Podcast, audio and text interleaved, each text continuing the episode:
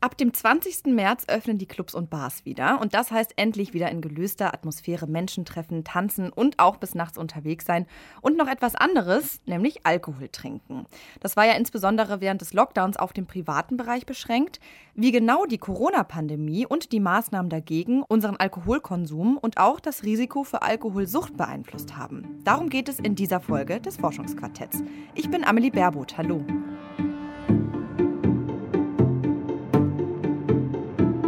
Das Forschungsquartett. Wissenschaft bei Detektor FM.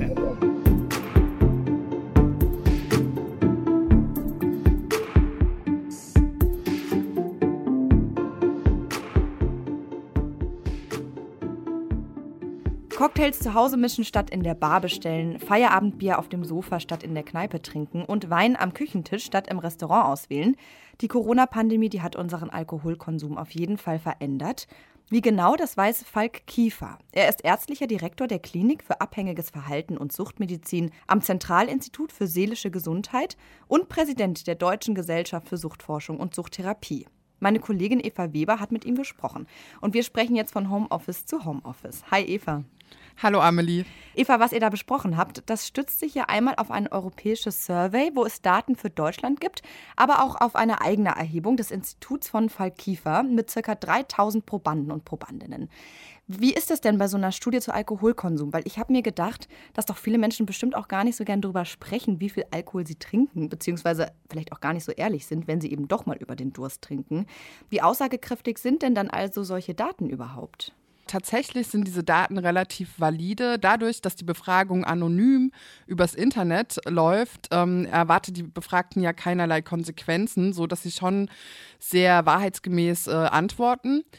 Und außerdem die zweite Gruppe an Menschen, die dort befragt wurde, das sind äh, Leute, die sowieso zur Beratung in die Klinik für Suchtmedizin kommen, weil sie bereits den Eindruck haben, dass sie zu viel trinken oder anderweitig konsumieren und damit sowieso schon so ein Behandlungsinteresse da ist. Ähm, insofern, genau, die Datenlage ist tatsächlich sehr gut.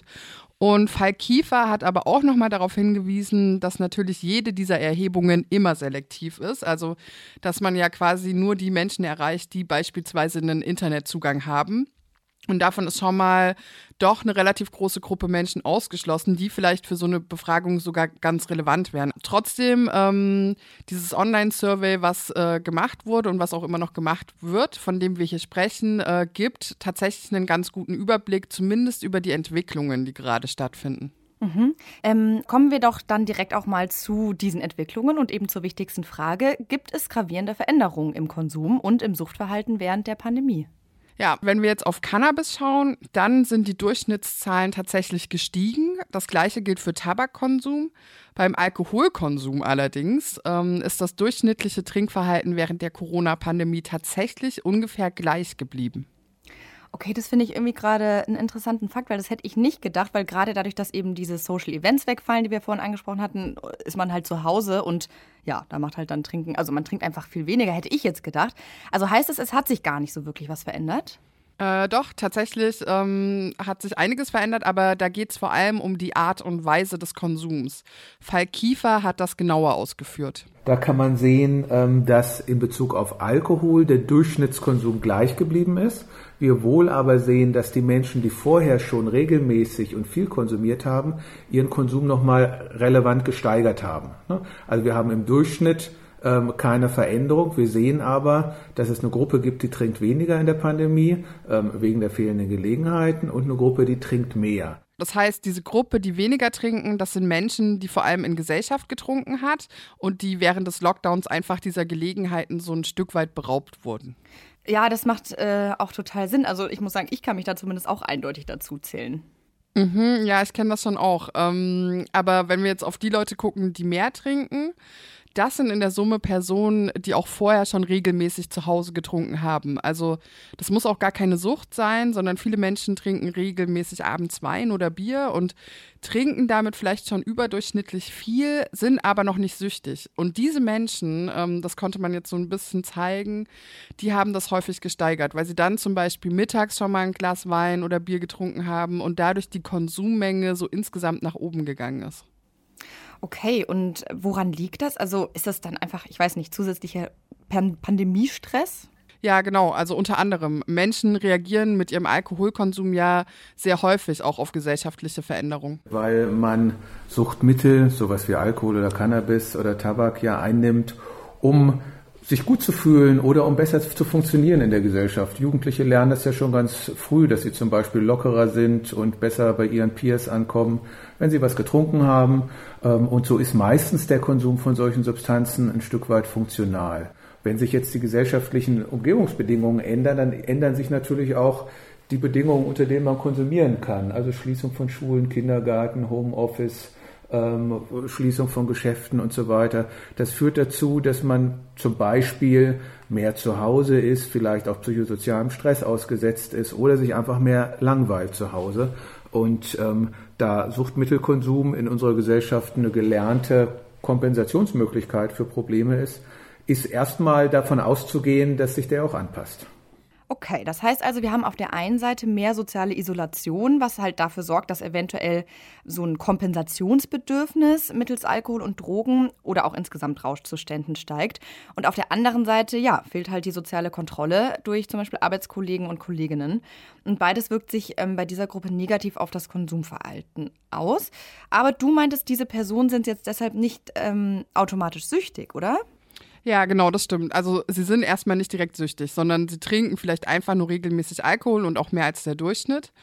Aber das Problem ist, die Personen, die seit der Pandemie mehr trinken, bei denen steigt jetzt das Risiko einer Suchterkrankung ganz gewaltig. Also wir sehen das jetzt noch nicht und man spricht deshalb auch von einem unsichtbaren Phänomen, weil es momentan noch verdeckt ist. Aber die langfristigen Konsequenzen, die sind besorgniserregend, meint auch Falk Kiefer. Weil je mehr man konsumiert, umso höher ist die Wahrscheinlichkeit, dass dann nach einigen Monaten oder Jahren eine Alkoholabhängigkeit zu entwickeln. Aber so die Entwicklung einer Abhängigkeit, gerade von Alkohol und Cannabis, ähm, dauert in der Regel Monate bis Jahre ne? und hängt natürlich ab von der Konsummenge.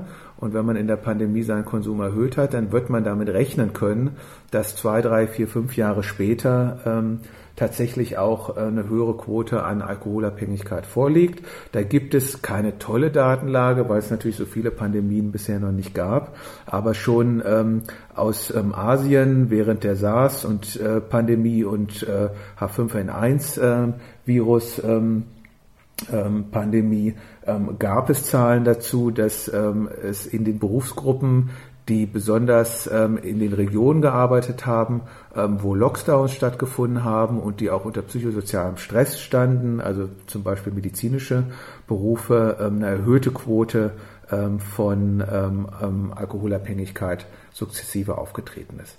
Das wäre auch völlig überraschend, wenn es anders wäre. Und kurz zur Vollständigkeit, bei den Menschen, die während der Pandemie weniger trinken, ist übrigens davon auszugehen, dass sie ihren Alkoholkonsum auch wieder erhöhen, sobald die sozialen Situationen sich dafür wieder ergeben. Mhm. Und wenn wir uns jetzt dieses Suchtrisiko anschauen, was wir genauer besprochen haben gerade, das ist ja natürlich schon krass. Also an dieser Stelle können wir vielleicht noch mal ganz kurz generell über Sucht reden, weil ich frage mich gerade, also wir haben gerade gehört, psychosozialer Stress, äh, wie eben eine Pandemie ja auf jeden Fall ist, äh, kann das Risiko erhöhen, in die Sucht zu rutschen. Aber welche anderen Einflussfaktoren sind denn eigentlich noch relevant dafür, eine Sucht zu entwickeln? Also was das angeht, ähm, kann man zunächst mal sagen, es ist egal, ob man alleine trinkt und kontinuierlich oder seltener in Gesellschaft und dafür vielleicht mehr. Beides kann in die Sucht führen. Was auf jeden Fall entscheidend ist, ist die Menge und ähm, auch inwieweit eine Steigerung vorliegt. Und dann gibt es noch einen anderen Faktor und das ist das Alter. Und hier unter anderem die Jugendzeit, also die Adoleszenz, die Phase, in der man heranwächst. Und hier, meinte Falk Kiefer, ist es gerade mit der Pandemie im Hintergrund auch nochmal wichtig hinzuschauen, denn die Jugendzeit ist genau die Phase, in der man Gewohnheiten, Vorlieben und so weiter entwickelt. Und das gilt natürlich auch für Rausch- und Suchtmittel. Also wer ähm, als ähm, 13, 14, 15, 16-Jähriger anfängt zu rauchen, hat eine sehr schlechte Prognose, ähm, aufhören zu können. Während wenn man mit 25 oder 30 oder gar noch später anfängt zu rauchen, die Wahrscheinlichkeit sehr groß ist, dass man keine Abhängigkeit entwickelt.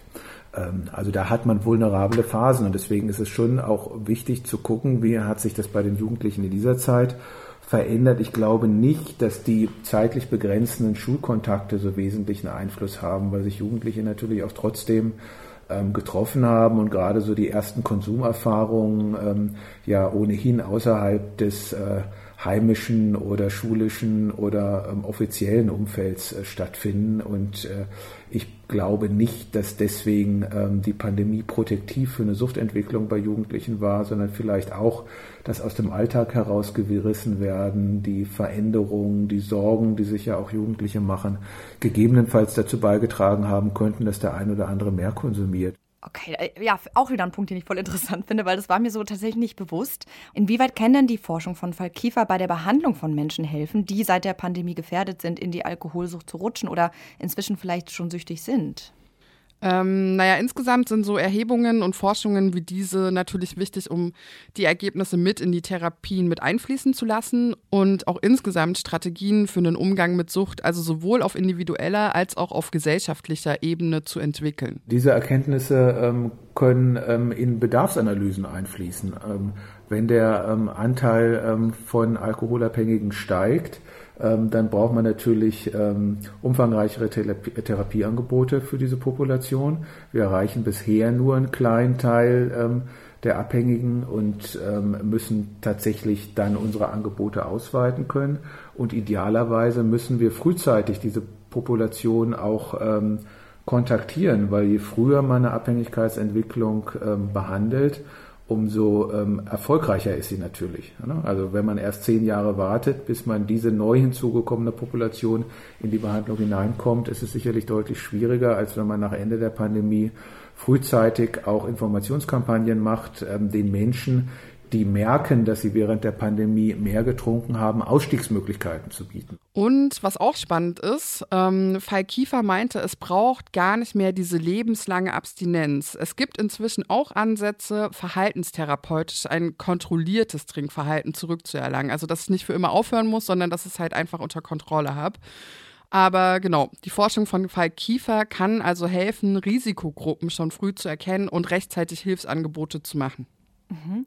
Ja, das klingt auf jeden Fall sinnvoll. Jetzt sind wir schon fast am Ende, aber ganz kurz noch, Eva, wie geht es denn mit dieser Studie von Fall Kiefer zu Alkoholkonsum weiter? Wird die gerade noch weitergeführt? Ja, genau. Ähm, das Ganze wird als Langzeiterhebung weitergeführt. Im Herbst gab es dafür jetzt auch eine zweite Erhebungswelle, die gerade ausgewertet wird. Und ähm, die Forschenden interessiert natürlich besonders, wie wird diese Entwicklung derjenigen in den nächsten Jahren sein, die jetzt eben mehr getrunken haben. Okay.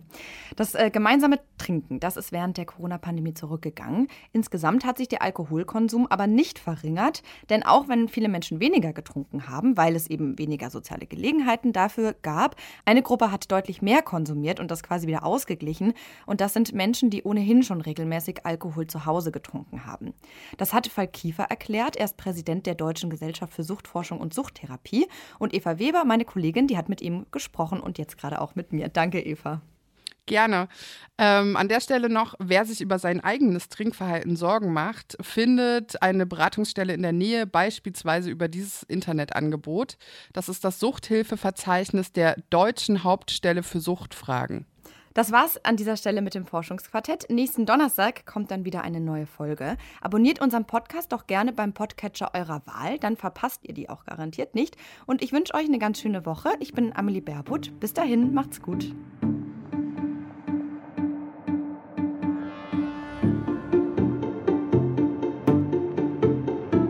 Das Forschungsquartett. Wissenschaft bei Detektor FM.